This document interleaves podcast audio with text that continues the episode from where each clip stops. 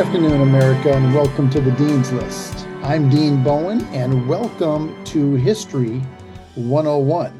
That's right, we are back in history class today. And we're back in history class because history is vitally important.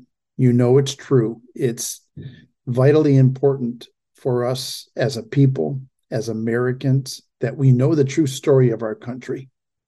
It's vitally important as uh, as just family members that we know the history and story of our family. Um, I have always wanted to know where my family came from. It's just, it's ingrained in us to want to know the history of who we are. And as Americans, we want to know our history. And our history is under assault.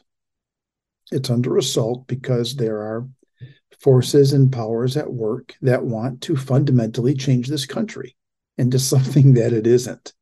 They've been wanting to do this for a long time. Yesterday, we started we started history 101 here in the dean's list by talking about the battle of long island if you missed yesterday's show it's on podcast right now and you should probably go find it i mean you don't have to I guess, listen to it before you listen to this. It's not like they're back to back in in succession on purpose, but go find it, listen to it. Wherever you listen to your podcast, Spotify, uh, Pandora, I, I don't know, wherever you hear hear your podcast, you can you can log into americaoutloud.news you can find my page the dean's list and you can scroll down and you can you can find it there on the podcast listing. It's an important show, it's an important topic because we need to know our history. And I feel like the Battle of Long Island is part of our history that has been removed. It's been depleted from the textbooks, and it's happening on purpose because the story of what happened there at the Battle of Long Island is part of our history and it's part of our foundation as a country. It it it tells the story of who we are. It tells the story of what we believed and who we believed in. We were a people who firmly believed that there was a God who was interested in our betterment, that there was a God who was interested in our lives and who was looking out for us. And that narrative is slowly being eradicated from the fabric of our history. I say slowly, it feels like it's speeding up. But it's been something that's been in the works for quite a long time. As I said, these stories were in our history textbooks uh, until the 1930s and then just they just disappeared. They just vanished. You know we say that uh, the country really started to take a turn for the worst in the 1960s people will say that all this began in the 60s and it didn't really begin in the 60s that's when it came to the surface. That's when it blossomed. But there was a foundation being laid for decades prior to the 60s. And we could point to the 1930s when they removed these stories out of our history textbooks. When they stopped telling students about these stories where God would intervene, especially in the Revolutionary War, where God would show up, where he would cause a storm to keep General Howe's ships from coming up the East River, where he would cause that storm then to cease so Washington could get his boats across the river, and then where he would bring this massive fog down as a covering, as a shield, so the, the escape could continue. I am telling you, you, you can't make this up. And for people who don't believe that that God is real, these types of stories are, yeah, I don't. Really, I don't. I mean, that's coincidence that is coincidence. It's got to be coincidence. And I'm sure people, you know, probably believe it was coincidence, but but there was a time that this This was ingrained in our culture. This belief was ingrained in our culture, and people didn't believe it was coincidence. They believed it was the hand of God. I personally believe it was the hand of God. I don't believe it was a coincidence that the storm would start and then stop and then fog would fall. And then you know the the the Tory lady's servant would who was rushing to British lines to let them know the Americans were escaping that he would you know come across a, a portion of the lines where the the Germans were were guarding. And the Germans couldn't understand what this guy is saying. And and, and finally hours later the British English speaking officers come in to where this this guy is being held captive this servant. And they say what's going on? And he's saying i'm trying to tell you the americans are escaping. They're fleeing the island. And by the time the british get to camp you know they raise the alarm. It's true. We're gone. And they race to the shore only to discover the fog is lifted and they, and there's washington on the other side waving farewell to them. And all of the writings historically said it was providence they attributed it to the hand of providence and these stories are no longer in our textbooks, and they need to be. They need to come back. And we're bringing them back. We have to bring them back. On the dean's list, we're going to have history class every now and then. And it just so happens we're having it back to back this week. This is the anniversary of the Battle of Long Island. So it's an appropriate week to have history class. And I I should not have started the the story yesterday at the end of the show, where Washington uh, in 1755, on July 9th, he is part of General Braddock's uh, company. This is during the, the French and Indian War. And they're ambushed by Indians. And I started that story, and I really should have waited because I just couldn't, you know, do it justice in about five minutes. So I'm going to pick it back up.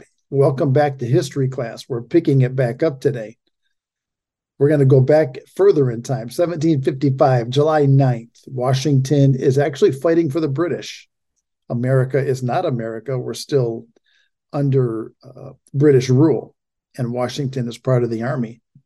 And they're fighting in the French and Indian War. And they are making their way uh, to Fort Duquesne when they're when they're ambushed by a group of Frenchmen and a, and a group of Indians. And this story is just profound. It's amazing because uh, General Braddock is mortally wounded, and every single officer is is shot, picked off, shot off of a horse, killed, wounded, mortally, all of them except one. And the one remaining is George Washington. He's the aide de camp, and he he's he's you know riding around on the horse shouting orders and he writes a letter to his brother. And I did read this letter yesterday. Almost two weeks later, after this battle, on July 18th, he writes this letter. And it says, But by the all powerful dispensation of providence, I have been protected beyond all human probability or expectation. For I had four bullets through my coat and two horses shot under me yet escaped unhurt, although death was leveling my companions on every side of me. And it's true. His companions were being leveled on absolutely every single side. As I said, he was the only officer left. But there's something even more interesting than just Washington's letter to his brother. And that's what happens 15 years later. This would be about what 1770. So it's even before Washington takes command of the Revolutionary Army of the Continental Army in 1776. This would be in 1770, roughly 15 years after the 1755 campaign with General Braddock. Washington and a close friend, Dr. Craik, they're traveling through these same woods near the Ohio River where this battle originally happened. And they're met by an old Indian chief, and he addresses Washington through an interpreter. And you find what he says in Washington's journals because it, it struck Washington. It struck him so profoundly that he had to go and write it down. I am a chief and ruler of my tribes. This is the Indian speaking to Washington through, a, through an interpreter. My influence extends to the waters of the Great Lakes and to the far blue mountains. I have traveled a long and weary path that I might see the young warrior of the great battle. It was on the day when the white man's blood mixed with the stream of our forests that I first beheld this chief. And he's talking about Washington. I called to my young men and said, Mark yon tall and daring warrior. He is not of the redcoat tribe. He hath an Indian's wisdom, and his warriors fight as we do, himself alone exposed. Quick, let your aim be certain, and he dies. Our rifles were leveled, rifles which, but for you, knew not how to miss. 'Twas all in vain. A power mightier far than we shielded you Seeing you were under the special guardianship of the Great Spirit, we immediately ceased to fire at you. I am old and soon shall be gathered to the great council fire of my fathers in the land of Shades. But ere I go, there is something bids me speak in the voice of prophecy. So, this Indian chief is about to be prophetic to Washington. But before he, he essentially prophesies to him, he's letting him know I I was there that day. And I trained I told all my warriors to train their rifles on you because there was something about you.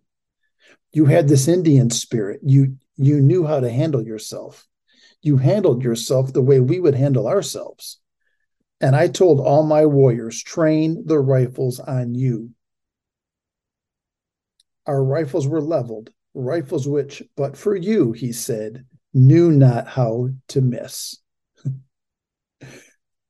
and then he's and then he's going to prophesy.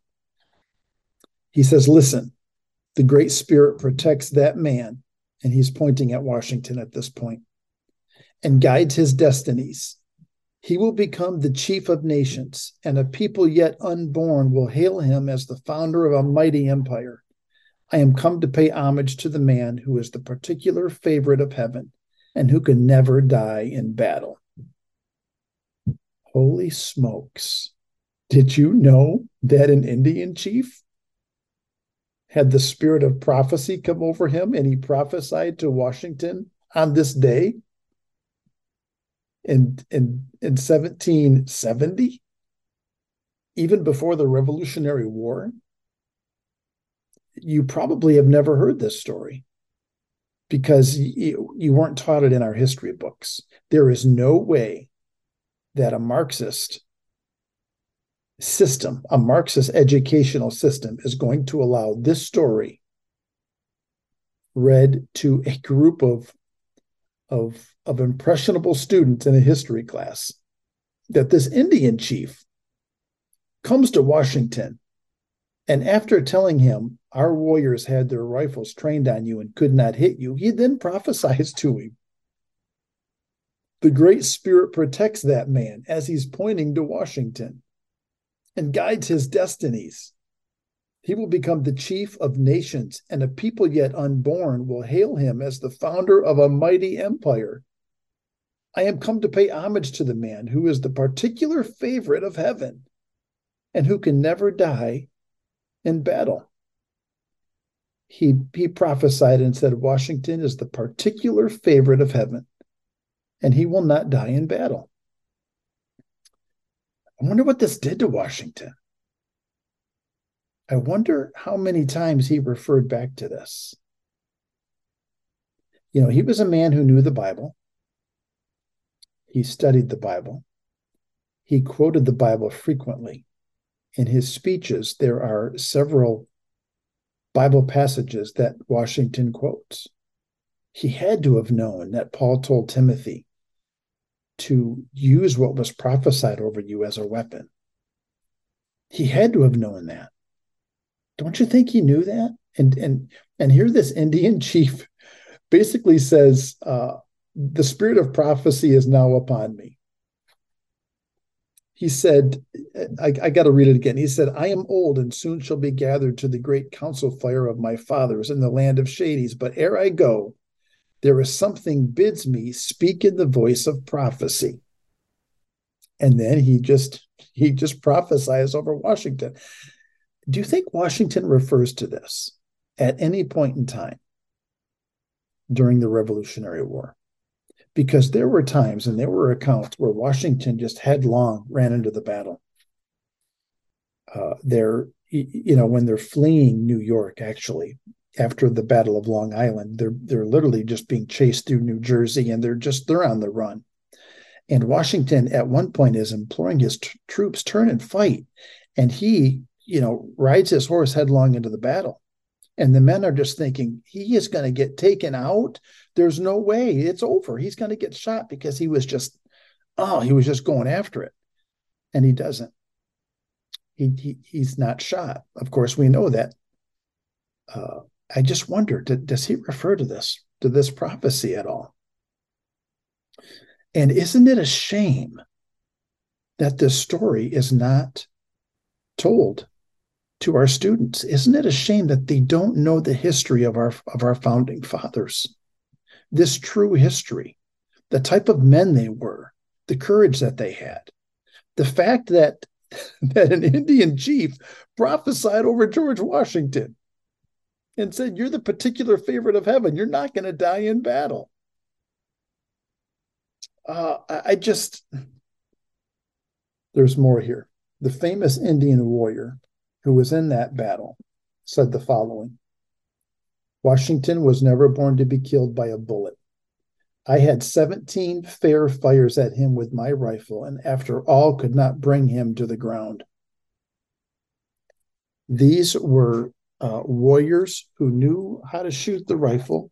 They were marksmen, and you know this is this is close range. They're not they're not far away. These guys are ambushing Washington and General Braddock's troops. They're they're up in the they're up in the in the hills hiding behind trees. It's an ambush. I mean, they're not that far away.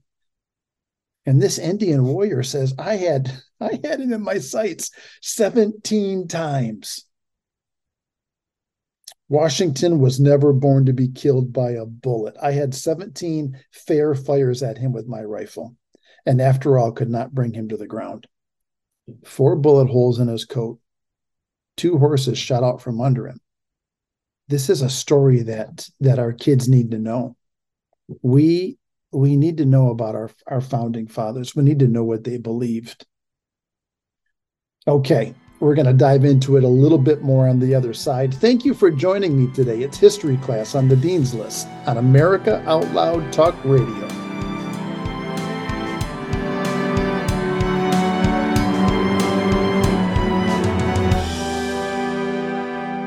World class care from doctors you can trust, all from the comfort of your home. That is One Wellness. Dr. Peter McCullough and his team at the Wellness Company launched the One Wellness membership to provide free monthly supplements and unlimited telemedicine access with doctors that share your values. Be a part of a revolutionary new healthcare system that puts your health and well being above the interests of Big Pharma's bottom line. It's the way healthcare should be. Go to OutLoudCare.com today and use code OUTLOUD for 25% off your first month of One Wellness.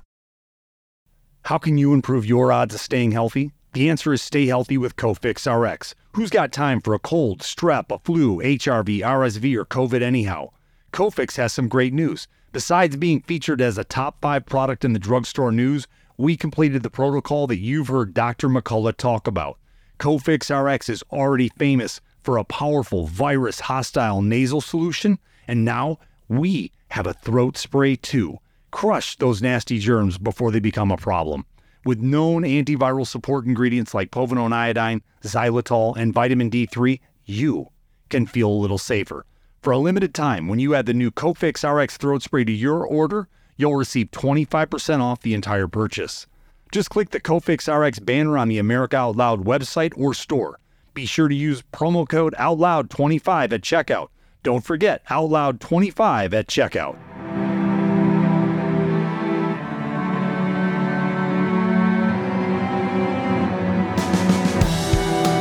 Welcome back to the Dean's List. I'm Dean Bowen. You are listening to America Out Loud Talk Radio. You can hear us here on America Out Loud Talk Radio weekdays at 2 p.m. Eastern Time, or uh, download the the app for your Apple, your Android, Alexa, and you can uh, listen to us that way, uh, or wherever you find your podcasts. We are happy that you are along. We're happy that you're in history class today. We are discovering really how important history is and that it's being taken from us. It's being replaced with junk. It's being replaced with lies. It's being replaced with half truths. Something is really in the works that would that would cause us to think that we're a different country. And this is the whole idea of of affecting history, changing history or, or or excluding certain historical events and facts, they really cause us to think that we're somebody that we're not, ultimately. And don't we want to know who we are? Really, don't we want to know who, you know, where we came from? Aren't you the least bit intrigued to that on a, on a personal level that you sometimes want to go to ancestry.com and just you know, sign up and, you know, get the account and just start doing some research. Isn't there a little bit of intrigue there? I, I, I think we want to know who we are and where we came from. So when my when my when my mom and dad were alive, they my mom passed 12 years ago. My dad passed 10 years ago. I was in my 40s and my mom would always, you know, I would ask her the story about my name. My name is Dean. And I I would say, you know, tell me again how I got my name because it was just such a cool story to me. I don't even remember when the first time she told me. But she said our family came from I don't know. I don't even know what country we came from. Uh, Ireland, maybe. Uh, Scotland. I don't know. England. I, I, I wish I could remember. I I was too young to write things down. I mean, I wasn't thinking ahead, you know, in terms of of really writing things down and in, in that regard. I just love the story. And the whoever my great great great grandfather was, his last name was Dean, and he was a fugitive. He was running from the law I don't know. I don't know what the deal was. I don't know if he was falsely accused or if he was correctly accused and just fleeing. Maybe he was a bandit. I don't know. But his last name was Dean, and he fled to America. And when he got to America, he wanted to turn over a new leaf. That's how the story was passed down, you know, through our generations. And so he changed his name to Newman and that was that's my mom's maiden name, as in Paul Newman. But the family name wasn't Newman; it was Dean. And when they came over, he wanted to turn over a new leaf, so he became a new man, and that was his last name, New Man, pronounced Newman. So my mom, uh, her dad, his middle name was Dean, from the family line and he, he, my mom's uncle or brother, you know, my grandpa's son, his middle name was Dean. And and so Dean was just passed down through the through the family. And so my mom named me Dean. And I just thought, man, that is such a cool name. I just I love it. I just thought it was so sweet. I've always loved my name and and and partly mostly because of the story that's behind it it didn't ever make me want to be a bandit or you know be on the wrong side of the law i just thought it was cool i just thought yeah there is something bad to the bone about this and i love it it, it isn't that in us aren't we aren't we the least bit intrigued just a little bit uh, to just want to know where we came from what's our history what's our story what's our family story what what did our grandpa do? What what about our great grandpa? What you know, where did we come from? My my my grandma's name, my dad's mom, her maiden name was Hunt. So my cousin Kelly and I started, you know, we were doing some research and we we traced the Hunt line all the way back to the 1600s. And it, it, it gets kind of fuzzy at this point. Robert Hunt is the minister on the boat at Jamestown when they land, and, and he plants the cross in the beach and at, there at Cape Henry. And and they they pray and they and they dedicate at that prayer, they dedicate that this land is going to that that all that who inhabit it, all who live here, that the purpose is to send the message of Christ throughout. Now, there's there's a couple different hunts. I I don't know that we can directly go to Robert Hunt. There's another hunt. There's two or three hunts. At, at that point, the line gets fuzzy, but the name Hunt is traced back there, and I just I love it.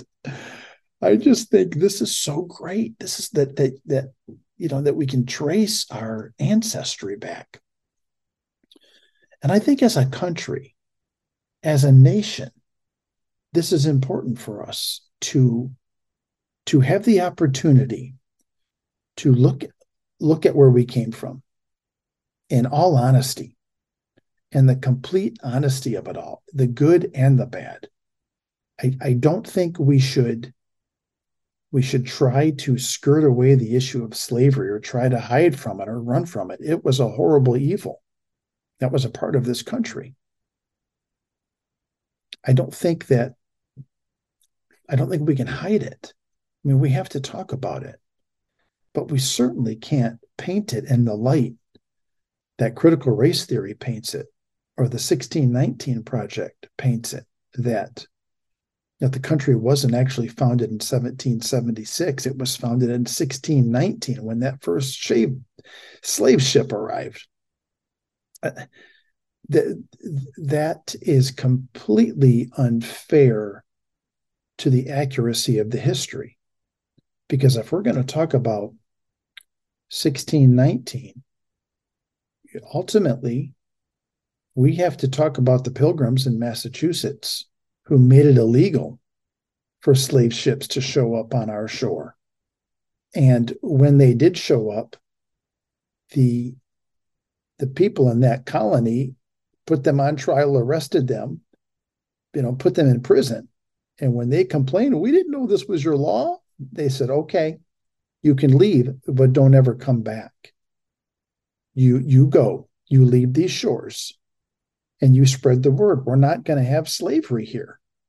This is an evil and it's a plague, and we're not going to have it.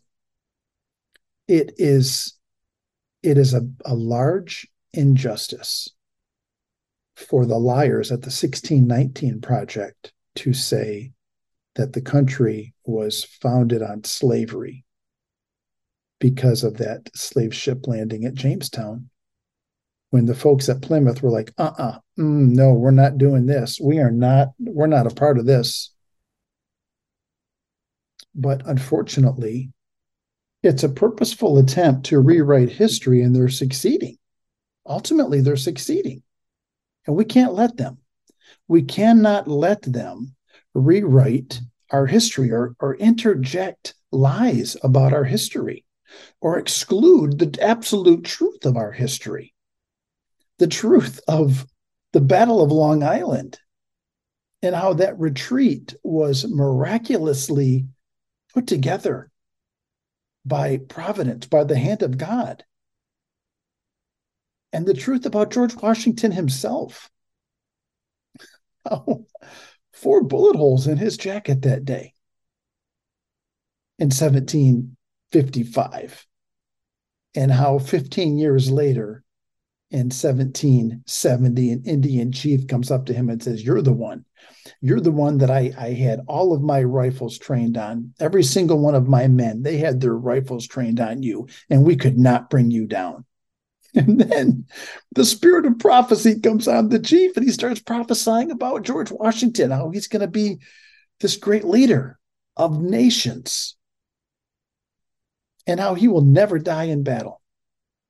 And then one of the, the, the Indian warriors there said, I had 17 fair shots at you. I, you were in my sight 17 times and you would not come down. And then, you know, the Indian chief said, We, I, I came to the conclusion that you were protected by the Great Spirit. And I just told my men, Nope, stop firing. You're not going to bring him down. The Great Spirit is protecting him. And the fact that we exclude this from our history books is a great disservice to the young men in this country. The, the young men who need people that they can look up to. The young men who think of the of the purpose that this instills in young men, the courage that this instills in the hearts of young men. And instead, we're we're telling them, you know what, if you want to be a girl, go ahead and be a girl. I mean, that's fine. You know, little Johnny, if you want to use the girl's bathroom, you feel like a girl today, well, go ahead. Here, here's a document. You go ahead and, and sign your name right here, and then you tell us which bathroom you want to use. And you tell us which which locker room you want to use. And then you sign it, and then I'll sign it, and this document is just need to know. Only the people that need to know are gonna are gonna know. And your your parents, they don't need to know, right, little Johnny? Well, yeah, I don't. My parents don't need to know this. Uh, they don't need to know that I want to use the girls' locker room. Well, that's fine, little Johnny. Your your parents won't know this. And little Johnny is missing out on just this this life lesson of and and this opportunity to have something instilled in him young men need need courage instilled in them they you know it's part of our dna but but we need somebody to we need somebody to be there to to, to to to put it in us. We need we need role models. We need people to look to. We absolutely need role models and people to look to. And our history is is chock full of individuals that we can look up to. But the marxists that are that are down the road at, at the local school district aren't going to allow it. No they're not going to allow that. We can't as a as a nation we can't let our history be destroyed. Now, I, am going to talk to fathers for a second. As, you know, men, fathers, you have sons and you have daughters, and they want to learn about your family. I'm sure they do. They absolutely do. But it is your responsibility to not only teach them about your family history, but to teach them about this country we can't leave it up to the Marxist school teachers any longer. The, in order for us to take back education, we have to take it back. I mean, literally take it back. I'm going to speak to the dads for a second. You have got to start teaching your children about this country. Well, I don't know anything about this country. Then you have to start learning. You do. It is incumbent upon you as a dad, as a man, to start learning about this country. You want resources? I, I'm here for you. I will help you.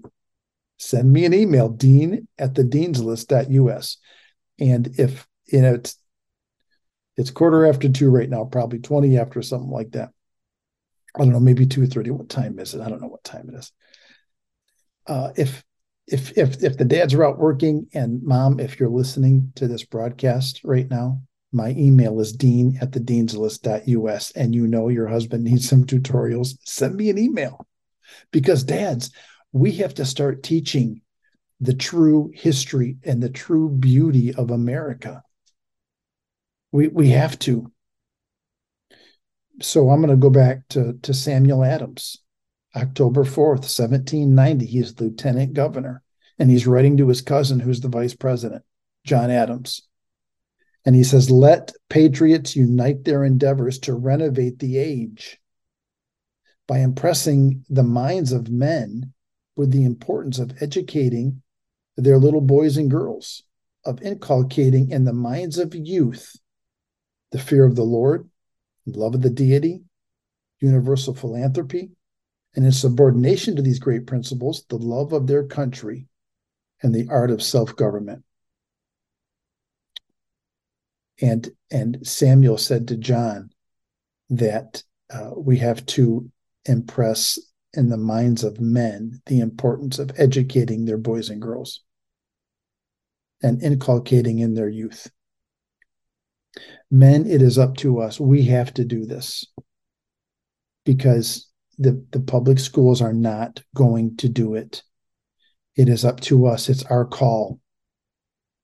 Fellas, as as patriots, people that love this country, we we have to do this. Well, you know, my uh my son, my daughter, they're in their 20s and 30s. They have a party. Just to have throw a party and just say, you know what, did you guys ever hear this story about? And then tell them a story about George Washington. Next summer at the 4th of July. That's just that's too far away. Labor Day is right around the corner. Have a Labor Day picnic and and tell them a story about how great this country. You don't have to you don't have to drop 20 stories. Just find a story. Tell them one of the stories I've told you. Find a story. When we get to Thanksgiving, when we get to uh, Veterans Day, find a story. Let's let's teach our children the true history of this country again. Ah, oh, that just that excites me. I hope it excites you. We're going to pick it up on the other side. Thank you for joining me today on the Dean's List. You are listening to America Out Loud Talk Radio.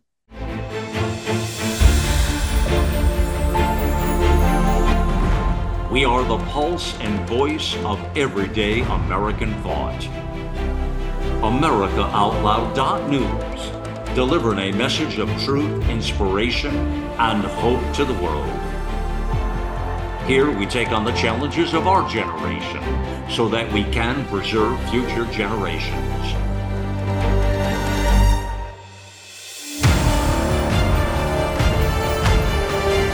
Join us in the fight for liberty and justice for all.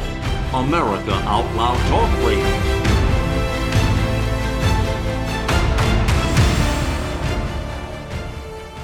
For 25 years, Global Healing has proudly produced the highest quality supplements and cleansing programs that are rooted in nature and backed by science. Get 15% off all of our products using code OUTLOUD.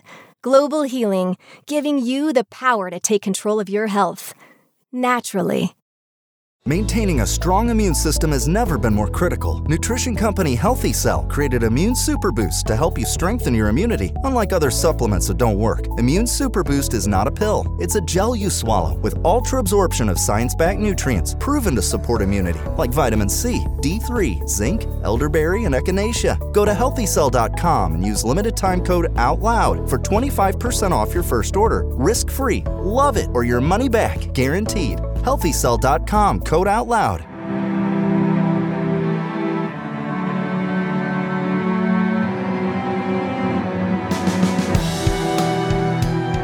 Welcome back to the Dean's List. I'm Dean Bowen. You are listening to America Out Loud Talk Radio. America Out Loud is a leading voice in the rise of the new media. It is America's premier news network where smart people go to get their news and information. So, congratulations on being one of the smart ones. We are happy to have you on board. And I am uh, happy and honored to, to be on board. I'm I am honored to be a part of this network. This um, this network is it truly is a network that wants what's best for America it is, pro it is as pro America as it can get. And and that's what we need. We need we need a media that's going to be honest about America, tell the truth about America, but be pro America, support America, love America. My dad as I said, my my dad passed away 10 years ago this summer. And as I'm talking about the importance of fathers teaching their kids not only their own family history, but really the history of this country, I'm, I'm reminded about my dad. And I, my dad loved this country. I never asked him why. I, know, sometimes I wish I would have. You know, Dad, why? Why do you love America so much? And and maybe I could have pulled some stories out of him but he loved this country. And that love, I think, just spilled over onto me. I have you know, items that were his. He had a lot of eagles. He had this lamp. It was a it was a touch lamp and just covered in eagles. The kind of the strangest thing.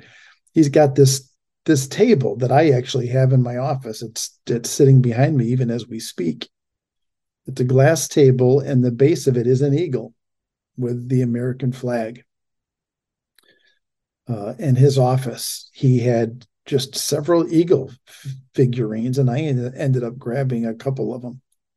As you know, me and my siblings were were going through some things after he passed, and I just thought those eagles, I, I want those eagles.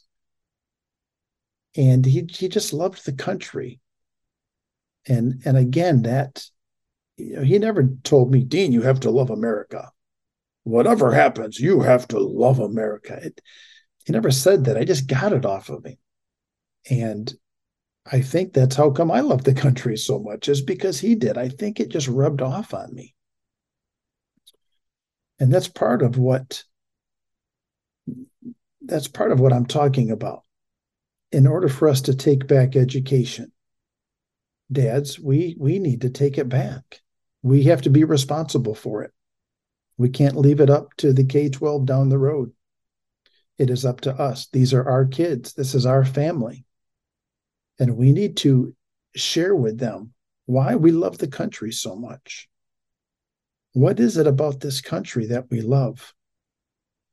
And I think about my own dad and, and, and me being here now and having this opportunity to speak to America and almost just share my love for America with America. I know the Dean's List is a show about education,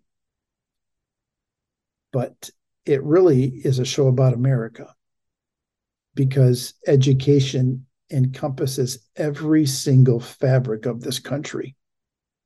It is it's it's just throughout. It's it's through the veins. It's this country is what it is because we educate our children in this way. And I love this country so much that I don't want to see it lost because of the education. And, you know, when Malcolm and I were talking about this show, he said, What do you see for it?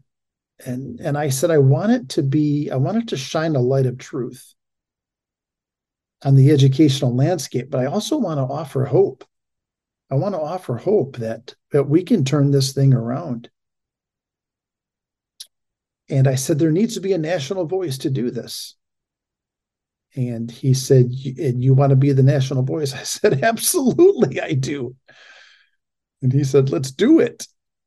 And so here we are. And I just, I'm just thinking about my dad. I guess I'm just being nostalgic for a minute, and maybe I'm just wanting to offer up a tribute to my dad because I just think he would be so happy.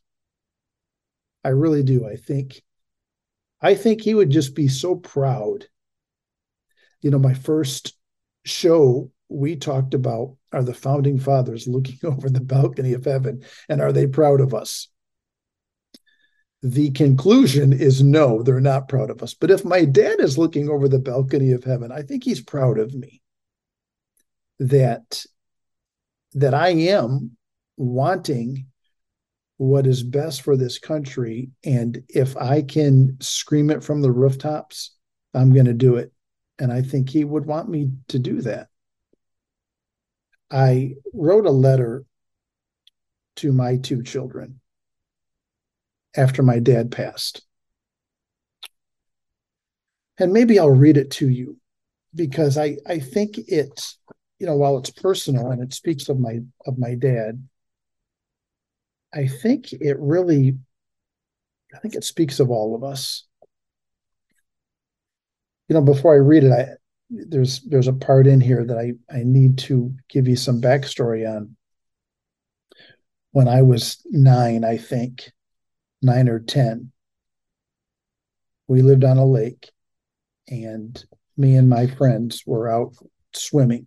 We were out in front of our house. We were swimming on the dock. It was kind of out, I don't know, maybe, you know, maybe 20, 30 feet off of shore. And the water there was pretty deep.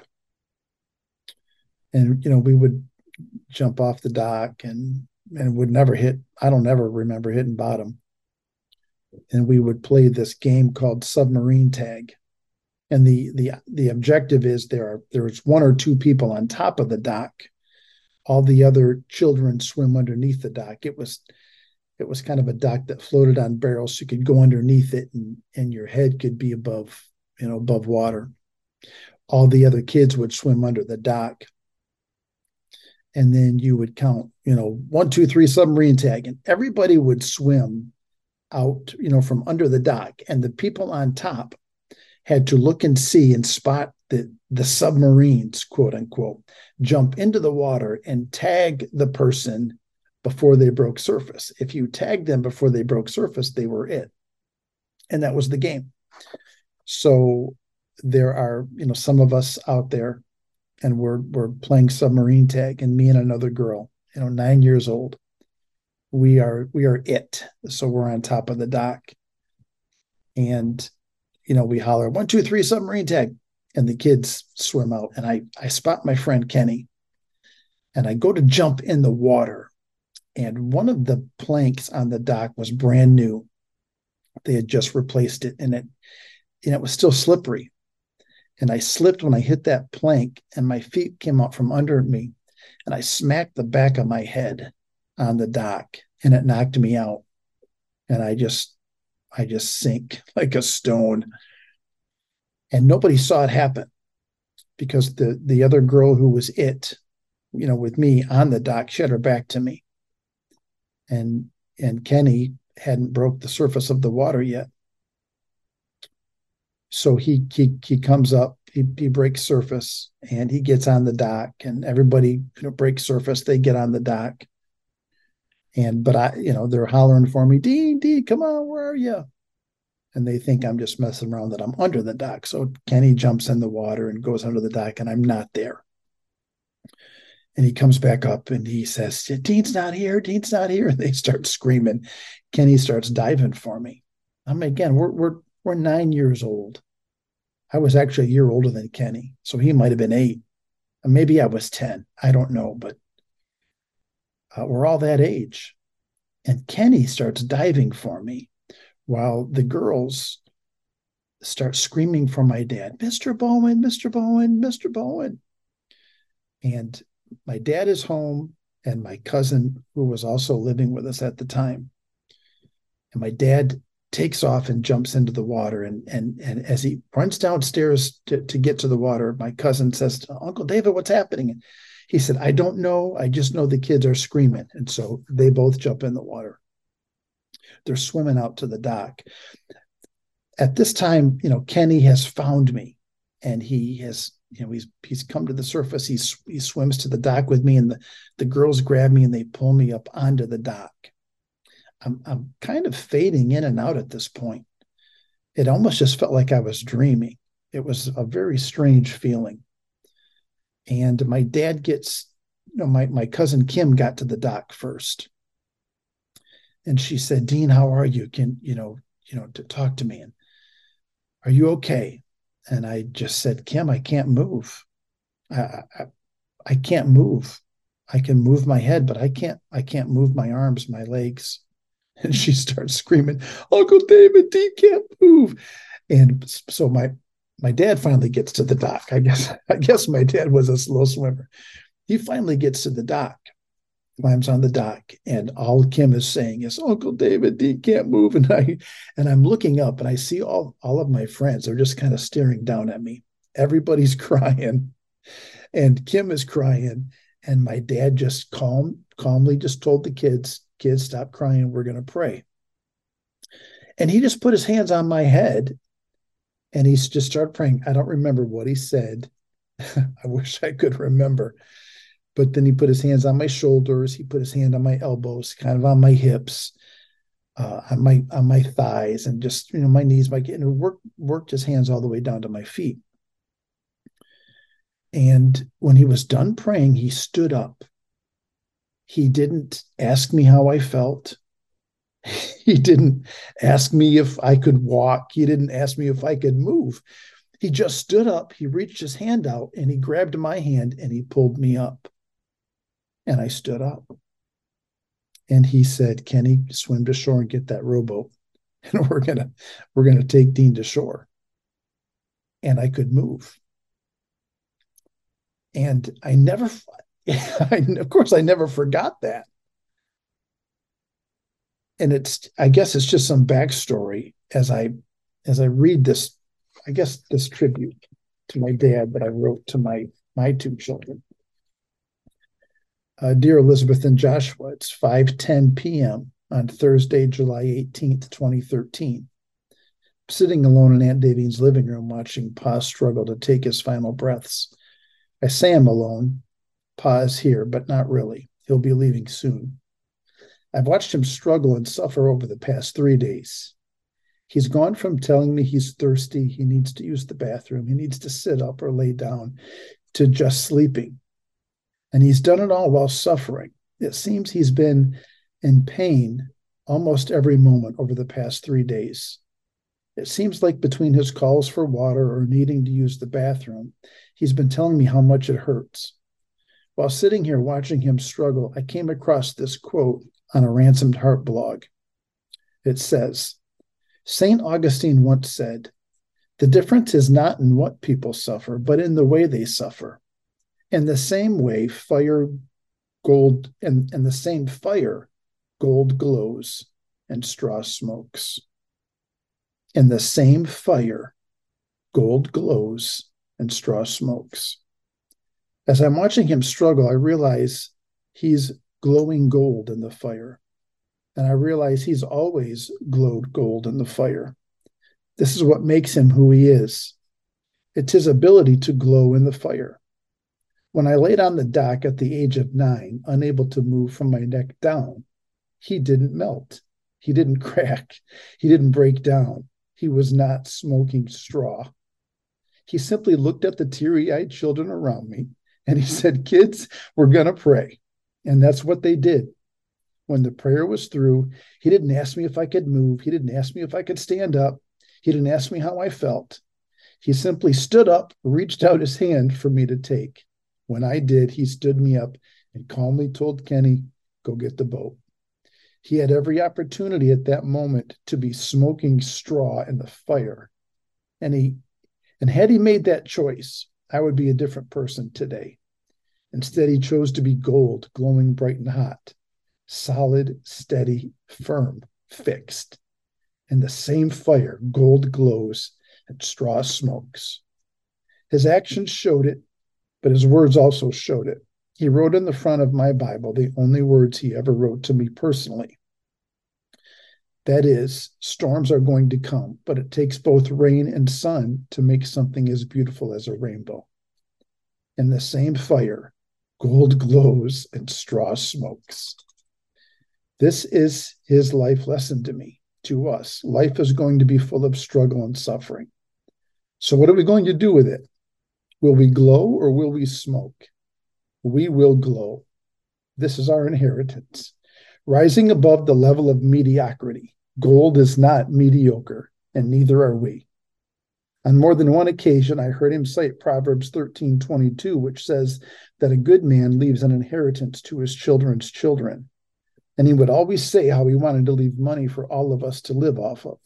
But the inheritance he left us was not wealth to use to buy things, but rather it was wealth in learning how to glow like gold, how to rise above the level of mediocrity. This is Pa's legacy and our inheritance. So live your life to the full and know how to stand during the storms, the struggles, the suffering, stand like gold, glowing, rising above the level of mediocrity. This is what he did. This is how he lived his life. And this is how he would have us live ours, glowing like gold. And I think that is true for all of us. I think it's true for Americans. I think we need to just glow like gold. I think we take education back. I think as dads, we stand up in our homes and we take education back. I think in our communities, we take it back. We have to glow like gold. We can't be smoking strands of straw in this country. We are going to stand firm and we're going to stand strong and we're going to rise above the level of mediocrity and we're going to glow like gold. It's the only way to do it. My friends, it is the only way to take it back. And we're going to take it back. We love this country. We love it too much to stand idly by and watch it be taken from us. We love it too much to stand idly by to watch our classrooms be turned into a something that it was never intended to be. Let's glow like gold. I know we can I know we can do it. That's my tribute to my dad. Uh, I do think he would be he would be proud of me. I know I did love him very much and still do. And I know many of you feel the same way about your own fathers, about your own children. So, like Samuel Adams said to John, let patriots unite their endeavors to renovate the age. Let's do this together. Ladies and gentlemen, that's all the time we have for today. I am grateful that you've joined me on the Dean's List. Let's unite to renovate the age.